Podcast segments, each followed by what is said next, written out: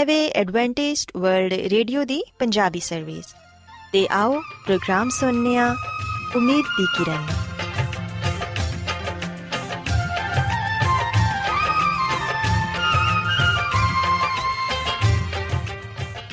ਸਾਥਿਓ, ਮੈਂ ਤੁਹਾਡੀ ਮੇਜ਼ਬਾਨ ਫਰਾਜ਼ ਸਲੀਮ, ਪ੍ਰੋਗਰਾਮ ਉਮੀਦ ਦੀ ਕਿਰਨ ਦੇ ਨਾਲ ਤੁਹਾਡੀ ਖidmat 'ਚ ਹਾਜ਼ਰ ਹਾਂ ਸਾਡੀ ਪੂਰੀ ਟੀਮ ਵੱਲੋਂ ਪ੍ਰੋਗਰਾਮ ਸੁਣਨ ਵਾਲੇ ਸਾਰੇ ਸਾਥੀਆਂ ਨੂੰ ਸਾਡਾ ਮੁਹੱਬਤ ਤੇ ਖਲੂਸ ਭਰਾ ਸਲਾਮ ਕਬੂਲ ਹੋਏ ਸਾਥਿਓ ਉਮੀਦ ਕਰਨੀਆ ਕਿ ਤੁਸੀਂ ਸਾਰੇ ਖੁਦਾ ਤਾਲਾ ਦੇ ਫਜ਼ਲੋ ਕਰਮ ਨਾਲ ਖੈਰੀਅਤ ਨਾਲ ਹੋ ਤੇ ਅੱਜ ਦੇ ਪ੍ਰੋਗਰਾਮ ਦੀ ਤਫਸੀਲ ਕੁਝ ਇਸ ਤਰ੍ਹਾਂ ਹੈ ਕਿ ਪ੍ਰੋਗਰਾਮ ਦਾ ਆਗਾਜ਼ ਇੱਕ ਖੂਬਸੂਰਤ ਗੀਤ ਨਾਲ ਕੀਤਾ ਜਾਏਗਾ ਤੇ ਗੀਤ ਦੇ ਬਾਅਦ ਖੁਦਾ ਦੇ ਖਾਦਮ ਅਜ਼ਮਤ ਇਮਨੁਅਲ ਖੁਦਾਵੰਦ ਦੇ ਇਲਾਹੀ ਪਾਕਲਾਮ ਚੋਂ ਪੈਗਾਮ ਪੇਸ਼ ਕਰਨਗੇ ਇਸ ਤੋਂ ਇਲਾਵਾ ਸਾਥੀਓ ਪ੍ਰੋਗਰਾਮ ਦੇ ਆਖਿਰ 'ਚ ਇੱਕ ਹੋਰ ਖੂਬਸੂਰਤ ਗੀਤ ਤੁਹਾਡੀ ਖidmat 'ਚ ਪੇਸ਼ ਕੀਤਾ ਜਾਏਗਾ।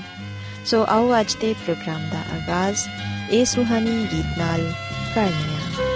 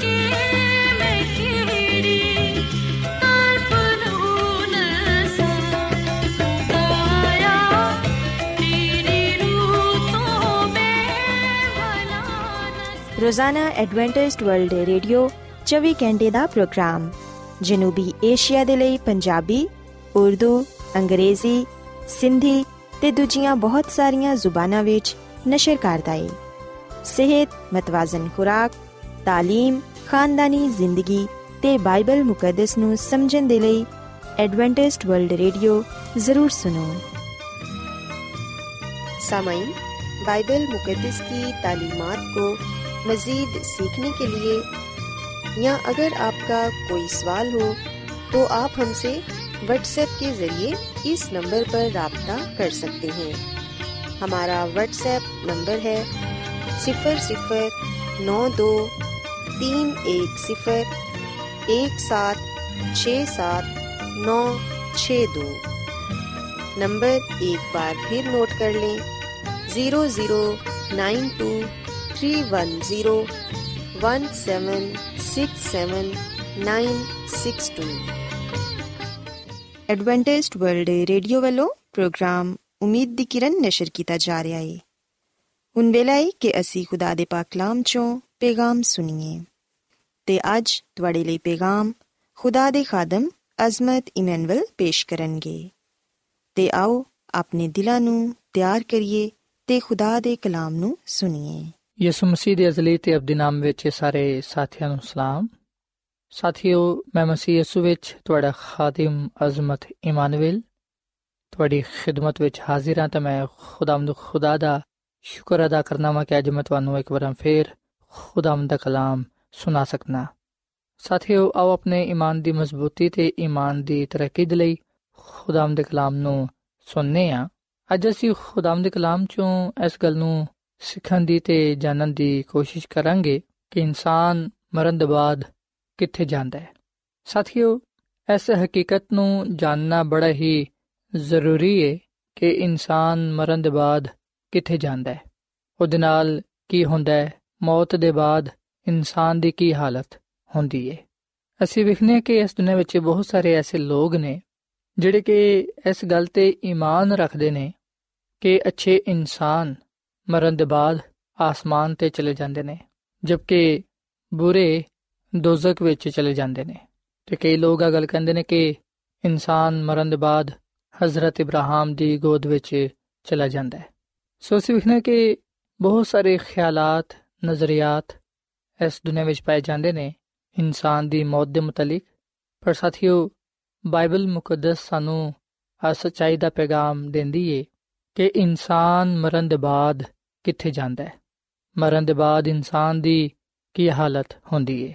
ਅਗਰ ਅਸੀਂ ਬਾਈਬਲ ਮੁਕੱਦਸ ਦੇ ਪੁਰਾਣੇ ਅਹਿਦਨਾਮੇ ਵਿੱਚ ਵਾਇਸ ਦੀ ਕਿਤਾਬ ਦੇ 12ਵੇਂ ਬਾਬ ਦੀ 7 ਐਤ ਪੜ੍ਹੀਏ, ਤੇ ਇੱਥੇ ਲਿਖਿਆ ਕਿ ਖਾਕ ਖਾਕ ਨਾਲ ਜਾ ਮਿਲੇ, ਜਿਸ ਤਰ੍ਹਾਂ ਪਹਿਲੋਂ ਮਿਲੀ ਹੋਈ ਸੀ, ਤੇ ਰੂਹ ਖੁਦਾ ਦੇ ਕੋਲ ਜਿਹਨੂੰ ਉਹਨੇ ਦਿੱਤਾ ਸੀ, ਵਾਪਸ ਜਾਏ। ਸਾਥੀਓ, ਬਾਈਬਲ ਮੁਕੱਦਸ ਦੇ ਇਸ ਹਵਾਲੇ ਵਿੱਚ ਅਸੀਂ ਇਸ ਗੱਲ ਨੂੰ ਪੜ੍ਹਨੇ ਆ ਕਿ ਇਨਸਾਨ ਜਦੋਂ ਮਰ ਜਾਂਦਾ ਹੈ, ਉਸ ਵੇਲੇ ਉਹ ਖਾਕ ਵਿੱਚ ਯਾਨੀ ਕਿ ਮਿੱਟੀ ਵਿੱਚ ਜਾ ਮਿਲਦਾ ਹੈ ਤੇ ਰੂਹ ਖੁਦਾ ਦੇ ਕੋਲ ਵਾਪਸ ਚਲੀ ਜਾਂਦੀ ਹੈ। ਸਾਥੀਓ, ਆਓ ਅਸੀਂ ਕੁਝ ਦੇਰ ਦੇ ਲਈ ਇਨਸਾਨ ਦੀ ਪਦਾਇਸ਼ ਦੇ ਬਾਰੇ ਸਿੱਖੀਏ ਤਾਂ ਕਿ ਅਸੀਂ ਵਾਜ਼ਿਹ ਤੌਰ 'ਤੇ ਇਸ ਗੱਲ ਨੂੰ ਜਾਣ ਸਕੀਏ ਕਿ ਇਨਸਾਨ ਦੀ ਹਕੀਕਤ ਕੀ ਹੈ ਤੇ ਇਨਸਾਨ ਕਿਸ ਤਰ੍ਹਾਂ ਖਾਕ ਵਿੱਚ ਜਾ ਮਿਲਦਾ ਹੈ? ਤੇ ਕੀ ਵਾਕਈ ਇਨਸਾਨ ਦੇ ਅੰਦਰ ਕੋਈ ਰੂਹ ਪਾਈ ਜਾਂਦੀ ਹੈ ਜਿਹੜੀ ਕਿ ਖੁਦਾ ਕੋਲ ਵਾਪਸ ਚਲੀ ਜਾਂਦੀ ਹੈ? ਅਗਰ ਅਸੀਂ ਪਦਾਇਸ਼ ਦੀ ਕਿਤਾਬ ਦੇ ਦੋ ਬਾਬ ਦੀ 7 ਐਤ ਪੜ੍ਹੀਏ ਤੇ ਇਥੇ ਲਿਖਿਆ ਕਿ ਖੁਦਾਵੰਦ ਖੁਦਾ ਨੇ ਜ਼ਮੀਨ ਦੀ ਮਿੱਟੀ ਨਾਲ ਇਨਸਾਨ ਨੂੰ ਬਣਾਇਆ ਤੇ ਉਹਦੇ ਨਥਨਿਆਂ ਵਿੱਚ ਜ਼ਿੰਦਗੀ ਦਾ ਦਮ ਫੂੰਕਿਆ ਤੇ ਇਨਸਾਨ ਜੀਤੀ ਜਾਨ ਹੋਇਆ। ਬਾਈਬਲ ਮੁਕੱਦਸ ਇਨਸਾਨ ਦੀ ਪਦਾਇਸ਼ ਦੇ ਬਾਰੇ ਇਹ ਗੱਲ ਬਿਆਨ ਕਰਦੀ ਏ ਕਿ ਖੁਦਾਵੰਦ ਖੁਦਾ ਨੇ ਜ਼ਮੀਨ ਦੀ ਮਿੱਟੀ ਨਾਲ ਇਨਸਾਨ ਨੂੰ ਬਣਾਇਆ ਔਰ ਫਿਰ ਉਹਦੇ ਅੰਦਰ ਜ਼ਿੰਦਗੀ ਦਾ ਦਮ ਫੂੰਕਿਆ ਇਸ ਤਰ੍ਹਾਂ ਇਨਸਾਨ ਜੀਤੀ ਜਾਨ ਹੋਇਆ ਸਾਥੀਓ ਇਸ ਹਵਾਲੇ ਤੋਂ ਇਨਸਾਨ ਦੀ ਪਦਾਇਸ਼ ਤੋਂ ਆ ਗੱਲ ਵਾਜ਼ਿਹ ਹੋ ਜਾਂਦੀ ਏ ਕਿ ਇਨਸਾਨ ਮਿੱਟੀ ਤੋਂ ਬਣਾਇਆ ਗਿਆ ਹੈ ਇਨਸਾਨ ਖਾਕ ਤੋਂ ਲਿਆ ਗਿਆ ਹੈ ਇਸ ਲਈ ਜਦੋਂ ਇਨਸਾਨ ਮਰ ਜਾਂਦਾ ਹੈ ਉਸ ਵੇਲੇ ਉਹਦਾ ਜਿਸਮ ਵਾਪਸ ਖਾਕ ਵਿੱਚ ਜਾ ਮਿਲਦਾ ਹੈ ਸਾਥੀਓ ਸਾਡਾ ਬਦਨ ਖਾਕ ਨਾਲ ਬਣਾਇਆ ਗਿਆ ਹੈ ਅਸੀਂ ਖਾਕ ਤੋਂ ਆ ਤੇ ਜਦੋਂ ਅਸੀਂ ਮਰ ਜਾਂਦੇ ਆ ਉਸ ਵੇਲੇ ਅਸੀਂ ਵਾਪਸ ਕਬਰ ਵਿੱਚ ਦਫਨਾਏ ਜਾਂਦੇ ਆ ਖਾਕ ਨਾਲ ਜਾ ਮਿਲਨੇ ਆ ਔਰ ਫਿਰ ਅਸਾਂ ਖੁਦਾਮ ਦੇ ਕਲਾਮ ਵਿੱਚ ਇਸ ਗੱਲ ਨੂੰ ਪੜ੍ਹਿਆ ਹੈ ਕਿ ਖੁਦਾਵੰਦ ਨੇ ਜਦੋਂ ਇਨਸਾਨ ਨੂੰ ਜ਼ਮੀਨ ਦੀ ਮਿੱਟੀ ਨਾਲ ਬਣਾਇਆ, ਉਸ ਵੇਲੇ ਉਹਦੇ ਅੰਦਰ ਜ਼ਿੰਦਗੀ ਦਾ ਦਮ ਰੱਖਿਆ। ਸਾਥੀਓ, ਜ਼ਿੰਦਗੀ ਦਾ ਦਮ ਹੀ ਦਰਅਸਲ ਰੂਹ ਹੈ। ਆ ਗੱਲ ਯਾਦ ਰੱਖੋ ਕਿ ਇਨਸਾਨ ਦੇ ਅੰਦਰ ਜਿਹੜਾ ਦਮ ਪਾਇਆ ਜਾਂਦਾ ਹੈ, ਹਕੀਕਤ ਵਿੱਚ ਉਹੀ ਰੂਹ ਹੈ। ਕਈ ਲੋਕ ਆ ਤਸਵੁਰ ਕਰਦੇ ਨੇ ਕਿ ਇਨਸਾਨ ਦੇ ਅੰਦਰ ਕੋਈ ਐਸੀ ਸ਼ੈ ਪਾਈ ਜਾਂਦੀ ਏ, ਰੂਹ ਪਾਈ ਜਾਂਦੀ ਏ, ਜਿਹੜੀ ਕਿ ਜ਼ਿੰਦਾ ਰਹਿੰਦੀ ਏ। ਮਰਨ ਦੇ ਬਾਅਦ ਉਹ ਜਾਂ ਤੇ ਇਸ ਦੁਨੀਆਂ ਵਿੱਚ ਇੱਧਰ ਉੱਧਰ ਫਿਰਦੀ ਰਹਿੰਦੀ ਏ ਜਾਂ ਅਸਮਾਨ ਤੇ ਚਲੀ ਜਾਂਦੀ ਏ ਜਾਂ ਫਿਰ ਜ਼ਮੀਨ ਤੇ ਜਾਂ ਫਿਰ ਜ਼ਮੀਨ ਦੇ ਥੱਲੇ ਚਲੀ ਜਾਂਦੀ ਏ। ਯਾਦ ਰੱਖੋ ਕਿ ਬਾਈਬਲ ਮੁਕੱਦਸ ਜਦੋਂ ਇਨਸਾਨੀ ਰੂਹ ਦੀ ਗੱਲ ਕਰਦੀ ਏ, ਉਸ ਵੇਲੇ ਇਸ ਤੋਂ ਮੁਰਾਦ ਜ਼ਿੰਦਗੀ ਦਾ ਦਮ ਹੁੰਦਾ ਹੈ ਜ਼ਬੂਰ 104 ਤੇ ਇਹਦੀ 29ਵੀਂ ਐਤ ਵਿੱਚ ਲਿਖਿਆ ਹੈ ਕਿ ਤੂੰ ਆਪਣਾ ਚਿਹਰਾ ਛੁਪਾ ਲੈਣਾ ਤੇ ਆ ਪਰੇਸ਼ਾਨ ਹੋ ਜਾਂਦੇ ਨੇ। ਤੂੰ ਇਹਨਾਂ ਦਾ ਦਮ ਰੋਕ ਲੈਣਾ ਤੇ ਆ, ਮਰ ਜਾਂਦੇ ਨੇ ਤੇ ਫਿਰ ਮਿੱਟੀ ਵਿੱਚ ਜਾ ਮਿਲਦੇ ਨੇ। ਸੋ ਸਾਥੀਓ, ਅਸੀਂ ਵਿਖਨੇ ਕਿ ਖੁਦਾ ਦਾ ਬੰਦਾ ਦਾਊਦ ਅਗਲ ਬਿਆਨ ਕਰਦਾ ਹੈ ਖੁਦਾਵੰਦ ਕਲਾਮ ਫਰਮਾਂਦਾ ਹੈ ਕਿ ਜਦੋਂ ਖੁਦਾ ਇਨਸਾਨ ਦਾ ਦਮ ਰੋਕ ਲੈਂਦਾ ਹੈ, ਉਸ ਵੇਲੇ ਇਨਸਾਨ ਮਰ ਜਾਂਦਾ ਹੈ। ਸੋ ਸਾਥੀਓ, ਜਦੋਂ ਆ ਗੱਲ ਕਹੀ ਜਾਂਦੀ ਹੈ ਕਿ ਰੂਹ ਵਾਪਸ ਖੁਦਾ ਕੋਲ ਚਲੀ ਜਾਂਦੀ ਏ ਉਸ ਵੇਲੇ ਇਸ ਤੋਂ ਮੁਰਾਦ ਆ ਹੁੰਦੀ ਏ ਕਿ ਵਾਪਸ ਖੁਦਾਵੰਦ ਉਸ ਜ਼ਿੰਦਗੀ ਨੂੰ ਲੈ ਲੈਂਦਾ ਹੈ, ਜਿਹੜੀ ਜ਼ਿੰਦਗੀ ਖੁਦਾ ਨੇ ਇਨਸਾਨ ਨੂੰ ਦਿੱਤੀ ਹੁੰਦੀ ਏ। ਸੋ ਯਾਦ ਰੱਖੋ ਕਿ ਇਨਸਾਨ ਮਿੱਟੀ ਨਾਲ ਬਣਾਇਆ ਗਿਆ ਇਨਸਾਨ ਦੇ ਅੰਦਰ ਜਿਹੜਾ ਜ਼ਿੰਦਗੀ ਦਾ ਦਮ ਪਾਇਆ ਜਾਂਦਾ ਹੈ, ਉਹ ਖੁਦਾ ਦਾ ਦਿੱਤਾ ਹੋਇਆ ਹੈ। ਤੇ ਜਦੋਂ ਖੁਦਾਵੰਦ ਉਸ ਜ਼ਿੰਦਗੀ ਦੇ ਦਮ ਨੂੰ ਵਾਪਸ ਲੈ ਲੈਂਦਾ ਹੈ, ਜਦੋਂ ਇਨਸਾਨ ਦਾ ਦਮ, ਉਹਦੀ ਜਾਨ ਖਤਮ ਹੋ ਜਾਂਦੀ ਏ, ਉਸ ਵੇਲੇ ਉਹ ਮਰ ਜਾਂਦਾ ਹੈ ਤੇ ਫਿਰ ਮਿੱਟੀ ਵਿੱਚ ਜਾ ਮਿਲਦਾ ਹੈ। ਤੇ ਸਾਥੀਓ, ਅਸੀਂ ਵੇਖਨੇ ਕਿ ਖੁਦਾ ਦਾ ਬੰਦਾ ਸੁਲੇਮਾਨ ਨਬੀ ਇਸ ਗੱਲ ਨੂੰ ਬਿਆਨ ਕਰਦਾ ਹੈ ਕਿ ਮੌਤ ਦੇ ਬਾਅਦ ਇਨਸਾਨ ਕਿਸ ਤਰ੍ਹਾਂ ਦਾ ਹੁੰਦਾ ਹੈ? ਮੌਤ ਦੇ ਬਾਅਦ ਇਨਸਾਨ ਕਿੱਥੇ ਜਾਂਦਾ ਹੈ? ਮੌਤ ਦੇ ਬਾਅਦ ਇਨਸਾਨ ਦੀ ਕਿਵੇਂ ਦੀ ਹਾਲਤ ਹੁੰਦੀ ਏ? ਇਸ ਗੱਲ ਨੂੰ ਬੜੇ ਵਾਜ਼ਿਹ ਤੌਰ ਨਾਲ ਖੁਦਾ ਦੇ ਬੰਦਾ ਸੁਲੇਮਾਨ ਨਬੀ ਨੇ ਬਿਆਨ ਕੀਤਾ ਹੈ। ਬਾਈਬਲ ਮੁਕੱਦਸ ਦੇ ਪੁਰਾਣੇ ਅਹਿਦਨਾਮੇ ਵਿੱਚ ਵਾਇਸ ਦੀ ਕਿਤਾਬ ਦੇ 3 ਬਾਬ ਦੀ 20 ਐਤ ਵਿੱਚ ਲਿਖਿਆ ਹੈ ਕਿ ਸਾਰੇ ਦੇ ਸਾਰੇ ਇੱਕ ਹੀ ਜਗ੍ਹਾ ਜਾਂਦੇ ਨੇ, ਸਾਰੇ ਦੇ ਸਾਰੇ ਖਾਕ ਤੋਂ ਨੇ ਤੇ ਸਾਰੇ ਦੇ ਸਾਰੇ ਫਿਰ ਖਾਕ ਵਿੱਚ ਜਾ ਮਿਲਦੇ ਨੇ। ਔਰ ਫਿਰ ਅਸੀਂ ਵਾਇਸ ਦੀ ਕਿਤਾਬ ਦੇ 9 ਬਾਬ ਦੀ 5 ਐਤ ਵਿੱਚ ਇਹ ਗੱਲ ਪੜ੍ਹਨੇ ਆ ਕਿ ਜ਼ਿੰਦਾ ਜਾਣਦੇ ਨੇ ਕਿ ਉਹ ਮਰਨਗੇ, ਪਰ ਮੁਰਦੇ ਕੁਝ ਵੀ ਨਹੀਂ ਜਾਣਦੇ। ਉਹਨਾਂ ਦੇ ਲਈ ਕੁਝ ਅਜਰ ਨਹੀਂ ਹੈ, ਕਿਉਂਕਿ ਉਹਨਾਂ ਦੀ ਯਾਦ ਜਾਂਦੀ ਰਹਿੰਦੀ ਹੈ। ਹੁਣ ਉਹਨਾਂ ਦੀ ਮੁਹੱਬਤ ਤੇ ਅਦਾਵਤ, ਹਸਦ ਸਭ ਕੁਝ ਨੇਸਤ ਹੋ ਗਿਆ ਤੇ ਤਾਂ ਅਬਦ ਉਹਨਾਂ ਸਾਰੇ ਕੰਮਾਂ ਦਾ, ਜਿਹੜੇ ਦੁਨੀਆ ਵਿੱਚ ਕਿਤੇ ਜਾਂਦੇ ਨੇ, ਉਹਦੇ ਵਿੱਚ ਉਹਨਾਂ ਦਾ ਕੋਈ ਹਿੱਸਾ ਨਹੀਂ ਹੈ। ਸੋ ਸਾਥੀਓ, ਖੁਦਾਵੰਦ ਦਾ ਕਲਾਮ ਅਗਲ ਬਿਆਨ ਕਰਦਾ ਹੈ ਕਿ ਇਨਸਾਨ ਮਰਨ ਦੇ ਬਾਅਦ ਖਾਕ ਵਿੱਚ ਜਾ ਮਿਲਦਾ ਹੈ। ਇਨਸਾਨ ਮਰਨ ਦੇ ਬਾਅਦ ਬਿਲਕੁਲ ਨੇਸਤ ਹੋ ਜਾਂਦਾ ਹੈ, ਯਾਨੀ ਕਿ ਖਤਮ ਹੋ ਜਾਂਦਾ ਹੈ। ਉਹਨਾਂ ਦੀ ਮੁਹੱਬਤ, ਅਦਾਵਤ, ਹਸਦ, ਜੋ ਕੁਝ ਵੀ ਇਸ ਦੁਨੀਆਂ ਵਿੱਚ ਪਾਇਆ ਜਾਂਦਾ ਹੈ, ਅਸੀਂ ਇਹਨਾਂ ਕਿ ਉਹਦੇ ਵਿੱਚ ਉਹਨਾਂ ਦਾ ਕੋਈ ਹਿੱਸਾ ਨਹੀਂ ਹੁੰਦਾ। ਉਹ ਇਸ ਦੁਨੀਆਂ ਤੋਂ ਬੇਖਬਰ ਹੁੰਦੇ ਨੇ, ਕਿਉਂਕਿ ਉਹ ਜ਼ਿੰਦਾ ਹੀ ਨਹੀਂ ਹੁੰਦੇ। ਇਨਸਾਨ ਮੌਤ ਦੇ ਬਾਅਦ ਕਿਸੇ ਵੀ ਤਰ੍ਹਾਂ ਨਾਲ ਜ਼ਿੰਦਾ ਨਹੀਂ ਹੁੰਦਾ, ਬਲਕਿ ਇਨਸਾਨ ਮਰਨ ਦੇ ਬਾਅਦ ਖਤਮ ਹੋ ਜਾਂਦਾ ਹੈ। ਵਾਇਸ ਦੀ ਕਿਤਾਬ ਦੇ 9 ਬਾਬ ਦੀ 10 ਅਧ ਵਿੱਚ ਲਿਖਿਆ ਕਿ ਜਿਹੜਾ ਕੰਮ ਤੇਰਾ ਹੱਥ ਕਰਨ ਨੂੰ ਪਾਉਂਦਾ ਹੈ, ਉਹਨੂੰ ਆਪਣੀ ਤਾਕਤ ਦੇ ਨਾਲ ਕਰ। ਕਿਉਂਕਿ ਪਤਾਲ ਵਿੱਚ, ਯਾਨੀ ਕਿ ਕਬਰ ਵਿੱਚ, ਜਿੱਥੇ ਤੂੰ ਜਾਣਾ ਹੈ, ਨਾ ਉਥੇ ਕੰਮ ਹੈ, ਨਾ ਮਨਸੂਬਾ, ਨਾ ਇਲਮ ਤੇ ਨਾ ਹਕਮਤ। ਸੋ ਸਾਥੀਓ, ਬਾਈਬਲ ਮੁਕੱਦਸ ਗੱਲ ਬਿਆਨ ਕਰਦੀ ਹੈ ਕਿ ਜਿਹੜੇ ਲੋਗ ਇਸ ਦੁਨੀਆ ਚੋਂ ਚਲੇ ਜਾਂਦੇ ਨੇ, ਜਿਹੜੇ ਲੋਗ ਮਰ ਜਾਂਦੇ ਨੇ, ਉਹ ਮਰਨ ਦੇ ਬਾਅਦ ਫੌਰਨ ਨਾ ਤੇ ਆਸਮਾਨ ਤੇ ਜਾਂਦੇ ਨੇ, ਨਾ ਹੀ ਪਤਾਲ ਵਿੱਚ ਜਾਂਦੇ ਨੇ ਤੇ ਨਾ ਹੀ ਜਹਨਮ ਵਿੱਚ ਜਾਂਦੇ ਨੇ। ਇਨਸਾਨ ਮਰਨ ਦੇ ਬਾਅਦ ਕਿਧਰੇ ਨਹੀਂ ਜਾਂਦਾ, ਸਿਰਫ ਉਹ ਖੁਦਾ ਦੇ ਕਲਾਮ ਦੇ ਮੁਤਾਬਿਕ ਕਬਰ ਵਿੱਚ ਦਫਨਾਇਆ ਜਾਂਦਾ ਹੈ। ਇਨਸਾਨ ਮਰਨ ਦੇ ਬਾਅਦ ਖਾਕ ਵਿੱਚ ਹੀ ਜਾ ਮਿਲਦਾ ਹੈ, ਕਿਉਂਕਿ ਉਹ ਖਾਕ ਤੋਂ ਲਿਆ ਗਿਆ ਸੀ। ਸਾਥੀਓ, ਸ਼ਾਇਦ ਤੁਸੀਂ ਆ ਸਵਾਲ ਕਰੋ ਕਿ ਅਗਰ ਰਾਸਤਬਾਜ਼ ਤੇ ਨਾਰਾਸਤ ਮਰਨ ਦੇ ਬਾਅਦ ਕਬਰ ਵਿੱਚ ਦਫਨਾਏ ਜਾਂਦੇ ਨੇ ਖਾਕ ਵਿੱਚ ਜਾ ਮਿਲਦੇ ਨੇ ਤੇ ਫਿਰ ਇਹਨਾਂ ਦੋਵਾਂ ਵਿੱਚ ਕੀ ਫ਼ਰਕ ਹੋਇਆ? ਰਾਸਤਬਾਜ਼ਾਂ ਦਾ ਤੇ ਨਾਰਾਸਤਾਂ ਦਾ ਅੰਜਾਮ ਤੇ ਇੱਕ ਵਰ ਗਈ ਹੈ ਸਾਥੀਓ ਗੱਲ ਯਾਦ ਰੱਖੋ ਕਿ ਰਾਸਤਬਾਜ਼ਾਂ ਦੇ ਲਈ ਜ਼ਿੰਦਾ ਉਮੀਦ ਪਾਈ ਜਾਂਦੀ ਹੈ ਜਦਕਿ ਨਾਰਾਸਤ ਲੋਕਾਂ ਦੇ ਲਈ, ਬਦਕਾਰ ਲੋਕਾਂ ਦੇ ਲਈ, ਜਿਹੜੇ ਤੋਬਾ ਨਹੀਂ ਕਰਦੇ, ਜਿਹੜੇ ਗੁਨਾਹ ਵਿੱਚ ਜ਼ਿੰਦਗੀ ਗੁਜ਼ਾਰਦੇ ਨੇ, ਉਹਨਾਂ ਦੇ ਲਈ ਕੋਈ ਜ਼ਿੰਦਾ ਉਮੀਦ ਨਹੀਂ ਪਾਈ ਜਾਂਦੀ। ਰਾਸਤਬਾਜ਼ ਲੋਕਾਂ ਦੇ ਲਈ ਆ ਜ਼ਿੰਦਾ ਉਮੀਦ ਪਾਈ ਜਾਂਦੀ ਏ ਕਿ ਅਗਰ ਉਹ ਮਰ ਵੀ ਜਾਣਗੇ, ਪਰ ਉਹ ਮਸੀਹ ਵਿੱਚ ਜ਼ਿੰਦਾ ਰਹਿਣਗੇ। ਉਹ ਕਬਰਾਂ ਵਿੱਚ ਨੀਂਦ ਦੀ ਹਾਲਤ ਵਿੱਚ ਹੋਣਗੇ, ਸੁੱਤੇ ਹੋਏ ਹੋਣਗੇ ਤੇ ਖੁਦਾਵੰਦ ਯਿਸੂ ਮਸੀਹ ਦੀ ਦੂਜੀ ਆਮਦ ਤੇ ਉਹ ਜ਼ਿੰਦਾ ਕਿਤੇ ਜਾਣਗੇ। ਯਿਸੂ ਮਸੀਹ ਖੁਦ ਉਹਨਾਂ ਨੂੰ ਜ਼ਿੰਦਾ ਕਰੇਗਾ। ਰਾਸਤਬਾਜ਼ ਲੋਗ ਹੀ ਯਿਸੂ ਮਸੀਹ ਦਾ ਹਵਾ ਵਿੱਚ ਉੜ ਕੇ ਇਸਤਕਬਾਲ ਕਰ ਸਕਣਗੇ। ਜਦਕਿ ਬਦਕਾਰ ਲੋਗ ਗੁਨਾਹਗਾਰ ਲੋਗ ਜਿਹੜੇ ਤੋਬਾ ਕੀਤੇ ਬਗੈਰ ਮਰ ਜਾਂਦੇ ਨੇ, ਜਿਹੜੇ ਯਿਸੂ ਮਸੀਹ ਨੂੰ ਕਬੂਲ ਕੀਤੇ ਬਗੈਰ ਇਸ ਦੁਨੀਆ ਚੋਂ ਚਲੇ ਜਾਂਦੇ ਨੇ, ਅਸੀਂ ਵੇਖਨੇ ਕਿ ਉਹ ਲੋਗ ਯਿਸੂ ਮਸੀਹ ਦੀ ਦੂਜੀ ਆਮਦ ਤੇ ਜ਼ਿੰਦਾ ਨਹੀਂ ਹੋਣਗੇ। ਸਾਥੀਓ, ਖੁਦਾ ਦਾ ਕਲਾਮ ਫਰਮਾਂਦਾ ਹੈ ਕਿ ਖੁਦਾਵੰਦ ਰਾਸਤਬਾਸ ਲੋਕਾਂ ਨੂੰ ਆਸਮਾਨ ਦੀ ਬਾਦਸ਼ਾਹਤ ਵਿੱਚ ਲੈ ਜਾਏਗਾ, ਜਦਕਿ ਬਦਕਾਰ ਲੋਗ ਆਪਣੇ ਗੁਨਾਹ ਦੀ ਸਜ਼ਾ ਪਾਣਗੇ। ਬਾਈਬਲ ਮੁਕੱਦਸ ਵਿੱਚ ਦੋ ਕਿਆਮਤਾਂ ਦਾ ਜ਼ਿਕਰ ਕੀਤਾ ਗਿਆ ਹੈ।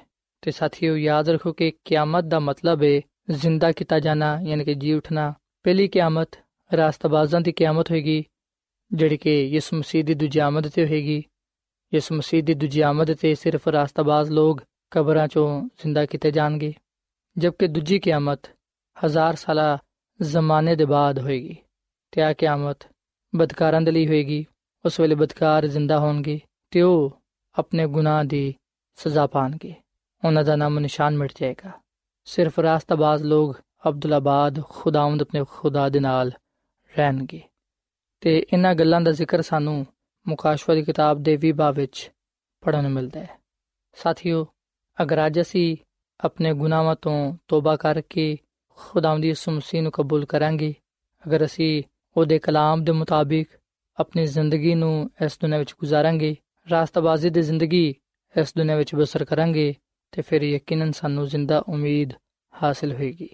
ਪਰ ਅਗਰ ਅਸੀਂ ਤੋਬਾ ਨਾ ਕਰਾਂਗੇ ਇਸ ਮਸੀਹ ਕੋਲੋਂ ਆਪਣੇ ਗੁਨਾਹਾਂ ਦੀ ਮਾਫੀ ਨਾ ਮੰਗਾਂਗੇ, ਅਗਰ ਅਸੀਂ ਉਹਨੂੰ ਕਬੂਲ ਨਹੀਂ ਕਰਾਂਗੇ, ਅਗਰ ਅਸੀਂ ਆਪਣੇ ਗੁਨਾਹਾਂ ਵਿੱਚ ਹੀ ਜ਼ਿੰਦਗੀ ਗੁਜ਼ਾਰਦੇ ਰਵਾਂਗੇ, ਤੇ ਫਿਰ ਯਾਦ ਰੱਖੋ ਕਿ ਅਸੀਂ ਆਪਣੇ ਗੁਨਾਹਾਂ ਦੀ ਸਜ਼ਾ ਪਾਵਾਂਗੇ। ਬਾਈਬਲ ਮੁਕੱਦਸਾ ਗੱਲ ਬਿਆਨ ਕਰਦੀ ਹੈ ਕਿ ਗੁਨਾਹ ਦੀ ਮਜ਼ਦੂਰੀ ਮੌਤ ਹੈ। ਜਿਹੜੀ ਜਾਨ ਗੁਨਾਹ ਕਰੇਗੀ, ਸੋ ਉਹ ਮਰੇਗੀ। ਪਰ ਸਾਥੀਓ, ਖੁਦਾਵੰਦ ਦਾ ਕਲਾਮ ਫਰਮਾਂਦਾ ਹੈ ਕਿ ਖੁਦਾਵੰਦ ਕਿਸੇ ਦੀ ਵੀ ਹਲਾਕਤ ਨਹੀਂ ਚਾਹੁੰਦਾ, ਬਲਕਿ ਉਹ ਸਾਰਿਆਂ ਦੀ ਤੋਬਾ ਤੱਕ ਨੋਬਤ ਚਾਹੁੰਦਾ ਹੈ। ਸੋ ਅੱਜ ਹਰ ਇੱਕ ਕੋਲ ਆ ਮੌਕਾ ਹੈ ਕਿ ਉਹ ਆਪਣੇ ਗੁਨਾਹਾਂ ਤੋਂ ਤੋਬਾ ਕਰਕੇ ਯਿਸੂ ਮਸੀਹ ਨੂੰ ਕਬੂਲ ਕਰੇ, ਉਹਦੇ ਕਲਾਮ ਦੇ ਮੁਤਾਬਿਕ ਆਪਣੀ ਜ਼ਿੰਦਗੀ ਨੂੰ ਗੁਜ਼ਾਰੇ। ਸਾਥੀਓ ਆ ਗੱਲ ਯਾਦ ਰੱਖੋ ਕਿ ਮੌਤ ਦੇ ਬਾਅਦ ਖੁਦਾ ਦੀ ਯਾਦ ਨਹੀਂ ਹੁੰਦੀ। ਮੌਤ ਦੇ ਬਾਅਦ ਕੋਈ ਵੀ ਖੁਦਾ ਨੂੰ ਯਾਦ ਨਹੀਂ ਕਰ ਸਕਦਾ, ਤੋਬਾ ਨਹੀਂ ਕਰ ਸਕਦਾ। ਕਬਰ ਵਿੱਚ ਕੌਣ ਖੁਦਾ ਦੀ ਸ਼ੁਕਰਗੁਜ਼ਾਰੀ ਕਰੇਗਾ? ਸੋ ਇਸ ਗੱਲ ਨੂੰ ਹਮੇਸ਼ਾ ਜ਼ਿਹਨ ਵਿੱਚ ਰੱਖੋ ਕਿ ਜਦੋਂ ਤੱਕ ਅਸੀਂ ਜ਼ਿੰਦਾ ਵਾਂ, ਸਾਡੇ ਕੋਲ ਮੌਕਾ ਹੈ ਕਿ ਅਸੀਂ ਤੋਬਾ ਕਰ ਸਕੀਏ, ਖੁਦਾ ਦੀ ਤਾਜ਼ੀਮ ਕਰ ਸਕੀਏ, ਉਹਦੀ ਇਬਾਦਤ ਕਰ ਸਕੀਏ। ਮੌਤ ਦੇ ਬਾਅਦ ਸਾਡੇ ਕੋਲ ਕੋਈ ਮੌਕਾ ਨਹੀਂ ਹੋਏਗਾ, ਕਿਉਂਕਿ ਮੌਤ ਦੇ ਬਾਅਦ ਇਨਸਾਨ ਵਾਪਸ ਖਾਕ ਵਿੱਚ ਜਾ ਮਿਲਦਾ ਹੈ। ਇਨਸਾਨ ਬਿਲਕੁਲ ਖਤਮ ਹੋ ਜਾਂਦਾ ਹੈ। ਸੋ ਸਾਥੀਓ, ਆਓ ਅੱਜ ਅਸੀਂ ਸਾਰੇ ਆਪਣੀਆਂ ਜ਼ਿੰਦਗੀਆਂ ਤੇ ਗੁਰੂ ਖੋਸ ਕਰੀਏ ਆਪਣੇ ਆਪ ਨੂੰ ਮਸੀਹ ਦੇ ਹਵਾਲੇ ਕਰੀਏ ਖੁਦਾ ਦੇ ਕਲਾਮ ਨੂੰ ਆਪਣੇ ਦਿਲਾਂ ਵਿੱਚ ਉਤਾਰੀਏ ਇਸ ਕਲਾਮ ਦੇ ਮੁਤਾਬਿਕ ਅਸੀਂ ਆਪਣੀ ਜ਼ਿੰਦਗੀ ਨੂੰ ਗੁਜ਼ਾਰੀਏ ਤਾਂ ਕਿ ਅਸੀਂ ਜ਼ਿੰਦਾ ਰਹਿੰਦੇ ਹੋਇਆਂ ਖੁਦਾ ਦੇ ਨਾਮ ਨੂੰ ਜਲਾਲ ਦੇ ਸਕੀਏ ਅਸੀਂ ਅੱਜ ਹੀ ਯਿਸੂ ਮਸੀਹ ਨੂੰ ਕਬੂਲ ਕਰਕੇ ਆਪਣੇ ਗੁਨਾਹਾਂ ਤੋਂ ਨਿਜਾਤ ਹਾਸਲ ਕਰੀਏ ਅੱਜ ਹੀ ਅਸੀਂ ਇਸ ਗੱਲ ਦਾ ਫੈਸਲਾ ਕਰੀਏ ਕਿ ਅਸੀਂ ਜਾਨ ਦੇਣ ਤੱਕ ਖੁਦਾ ਦੇ ਨਾਲ ਵਫਾਦਾਰ ਰਵਾਂਗੇ ਤਾਂ ਕਿ ਅਸੀਂ ਯਿਸੂ ਮਸੀਹ ਕੋਲੋਂ ਹਮੇਸ਼ਾ ਦੀ ਜ਼ਿੰਦਗੀ ਪਾ ਸਕੀਏ। ਅੱਜ ਸਾਡੇ ਕੋਲ ਮੌਕਾ ਹੈ ਕਿ ਅਸੀਂ ਤੋਬਾ ਕਰਕੇ ਆਪਣੀ ਜ਼ਿੰਦਗੀ ਖੁਦਾ ਵਿੱਚ ਗੁਜ਼ਾਰੀਏ, ਕਿਉਂਕਿ ਮੌਤ ਦੇ ਬਾਅਦ ਸਾਡੇ ਕੋਲ ਕੋਈ ਮੌਕਾ ਨਾ ਹੋਏਗਾ। ਸੋ ਸਾਥੀਓ, ਅੱਜ ਮੈਂ ਤੁਹਾਡੇ ਅੱਗੇ ਅਪੀਲ ਕਰਨਾ ਵਾ ਕਿ ਤੁਸੀਂ ਆਪਣੀਆਂ ਜ਼ਿੰਦਗੀਆਂ ਖੁਦਾ ਨੂੰ ਦਿੰਦੇ ਹੋਇਆਂ ਆਪਣੇ ਆਪ ਨੂੰ ਉਹਦੇ ਜਲਾਲ ਦੇ ਲਈ ਇਸਤੇਮਾਲ ਕਰੋ, ਉਹਦੇ ਰਾਹਾਂ ਤੇ ਚੱਲੋ, ਇਸ ਜ਼ਿੰਦਗੀ ਵਿੱਚ ਖੁਦਾ ਦੇ ਨਾਮ ਨੂੰ ਇੱਜ਼ਤ ਤੇ ਜਲਾਲ ਦਿਵੋ, ਤਾਂ ਕਿ ਤੁਸੀਂ ਯਿਸੂ ਮਸੀਹ ਵਿੱਚ ਜ਼ਿੰਦਾ ਉਮੀਦ ਪਾ ਸਕੋ। ਕਿਉਂਕਿ ਜਿਹੜਾ ਕੋਈ ਵੀ ਯਿਸੂ ਮਸੀਹ ਨੂੰ ਕਬੂਲ ਕਰੇਗਾ, ਉਹਦੇ ਤੇ ਈਮਾਨ ਲਿਆਏਗਾ, ਉਹ ਹਲਾਕ ਨਹੀਂ ਹੋਏਗਾ, ਬਲਕਿ ਉਹ ਅਬਦੀ ਜ਼ਿੰਦਗੀ ਪਾਏਗਾ। ਸੋ ਸਾਥੀਓ, ਆਖਰ ਵਿੱਚ ਮੈਂ ਤੁਹਾਡੇ ਨਾਲ ਮਿਲ ਕੇ ਦੁਆ ਕਰਨਾ ਚਾਹਾਂਗਾ। ਆਓ ਅਸੀਂ ਆਪਣੇ ਸਰਾਂ ਨੂੰ ਝੁਕਾਈਏ ਤੇ ਦੁਆ ਕਰੀਏ। ਯਿਸੂ ਮਸੀਹ ਵਿੱਚ ਸਾਡੇ ਜ਼ਿੰਦਾ ਆਸਮਾਨੀ ਬਾਪ, ਅਸੀਂ ਤੇਰਾ ਸ਼ੁਕਰ ਅਦਾ ਕਰਨੇ ਆ, ਤੇਰੀ ਮੁਹੱਬਤ ਦੇ ਲਈ, ਤੇਰੇ ਪਿਆਰ ਦੇ ਲਈ, ਜਿਹੜਾ ਕਿ ਤੂੰ ਸਾਡੇ ਨਾਲ ਕਰਨਾ ਹੈ। ਐ ਖੁਦਾ ਅੱਜ ਦੇ ਕਲਾਮ ਦੇ ਵਸਿਲੇ ਨਾਲ ਸਾਨੂੰ ਸਾਰਿਆਂ ਨੂੰ ਤੂੰ ਬੜੀ ਬਰਕਤ ਦੇ ਤੇ ਐ ਖੁਦਾਵੰਦ, ਸਾਡੇ ਤੇ ਆਪਣਾ ਫਜ਼ਲ ਕਰ ਤਾਂ ਕਿ ਅਸੀਂ ਤੇਰੇ ਕਲਾਮ ਦੇ ਮੁਤਾਬਿਕ ਆਪਣੀਆਂ ਜ਼ਿੰਦਗੀਆਂ ਨੂੰ ਗੁਜ਼ਾਰ ਸਕੀਏ। ਐ ਖੁਦਾਵੰਦ, ਮੈਂ ਦੁਆ ਕਰਨਾ ਵਾਂ ਇਹਨਾਂ ਭਰਾਵਾਂ ਵਾਸਤੇ, ਇਹਨਾਂ ਪੈਨਾ ਵਾਸਤੇ ਜਿਨ੍ਹਾਂ ਨੇ ਤੇਰੇ ਕਲਾਮ ਨੂੰ ਸੁਨਿਆ ਹੈ ਐ ਖੁਦਾਵੰਦ, ਇਹਨਾਂ ਨੂੰ ਤੂੰ ਬੜੀ ਬਰਕਤ ਦੇ। ਇਹਨਾਂ ਦੇ ਰੋਜ਼ਗਾਰ ਵਿੱਚ, ਕਾਰੋਬਾਰ ਵਿੱਚ ਬਰਕਤ ਪਾ, ਰੁਪਏ ਪੈਸੇ ਵਿੱਚ ਬਰਕਤ ਪਾ। ਇਹਨਾਂ ਦੇ ਘਰ ਚੋਂ ਹਰ ਤਰ੍ਹਾਂ ਦੀ ਬਿਮਾਰੀ ਨੂੰ ਦੂਰ ਕਰ। ਤਾਂ ਕਿ ਆ ਲੋਕ ਤੇਰੇ ਵਿੱਚ ਕਾਇਮ ਉਦਾਇਮ ਰਹਿੰਦੇ ਹੋਇਆਂ ਤੇਰੇ ਨਾਮ ਨੂੰ ਇੱਜ਼ਤ ਤੇ ਜਲਾਲ ਦੇਣ ਐ ਖੁਦਾਵੰਦ ਤੂੰ ਸਾਡੇ ਨਾਲ ਹੋ ਤੇ ਸਾਨੂੰ ਆਪਣੇ ਨਾਲ ਹਮੇਸ਼ਾ ਵਫਾਦਾਰ ਰਹਿਣ ਦੀ ਤੌਫੀਕ عطا ਫਰਮਾ ਆ ਸਭ ਕੁਝ ਮੰਗ ਲੈਨੇ ਆ ਤੇਰੇ ਪਿਆਰੇ ਬੇਟੇ ਖੁਦਾਵੰਦ ਯਿਸੂ ਮਸੀਹ ਦੇ ਨਾਮ ਦੇ ਵਸਿਲੇ ਨਾਲ ਆਮੀਨ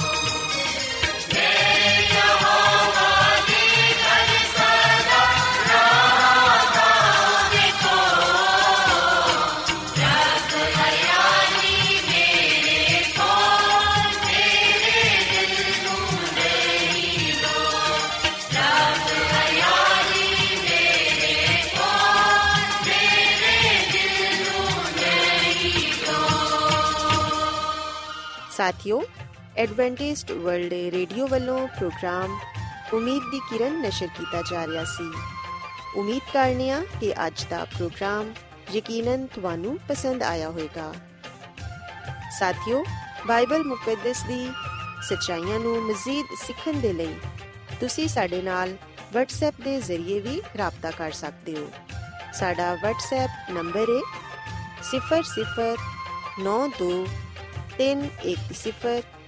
009010106762 ਨੰਬਰ ਇੱਕ ਵਾਰੀ ਫੇਰ ਲਿਖ ਲਵੋ 0092311767962 ਸਾਥਿਓ ਕੱਲ ਇਸੇ ਵੇਲੇ ਤੇ ਇਸੇ ਫ੍ਰੀਕਵੈਂਸੀ ਤੇ ਦੁਬਾਰਾ ਤੁਹਾਡੇ ਨਾਲ ਮੁਲਾਕਾਤ ਹੋਏਗੀ ਹੁਣ ਆਪਣੀ ਮੇਜ਼ਬਾਨ ਫਰਾਜ਼ ਸਲੀਮ ਨੂੰ ਇਜਾਜ਼ਤ ਦਿਓ ਰੱਬ ਰਾਖਾ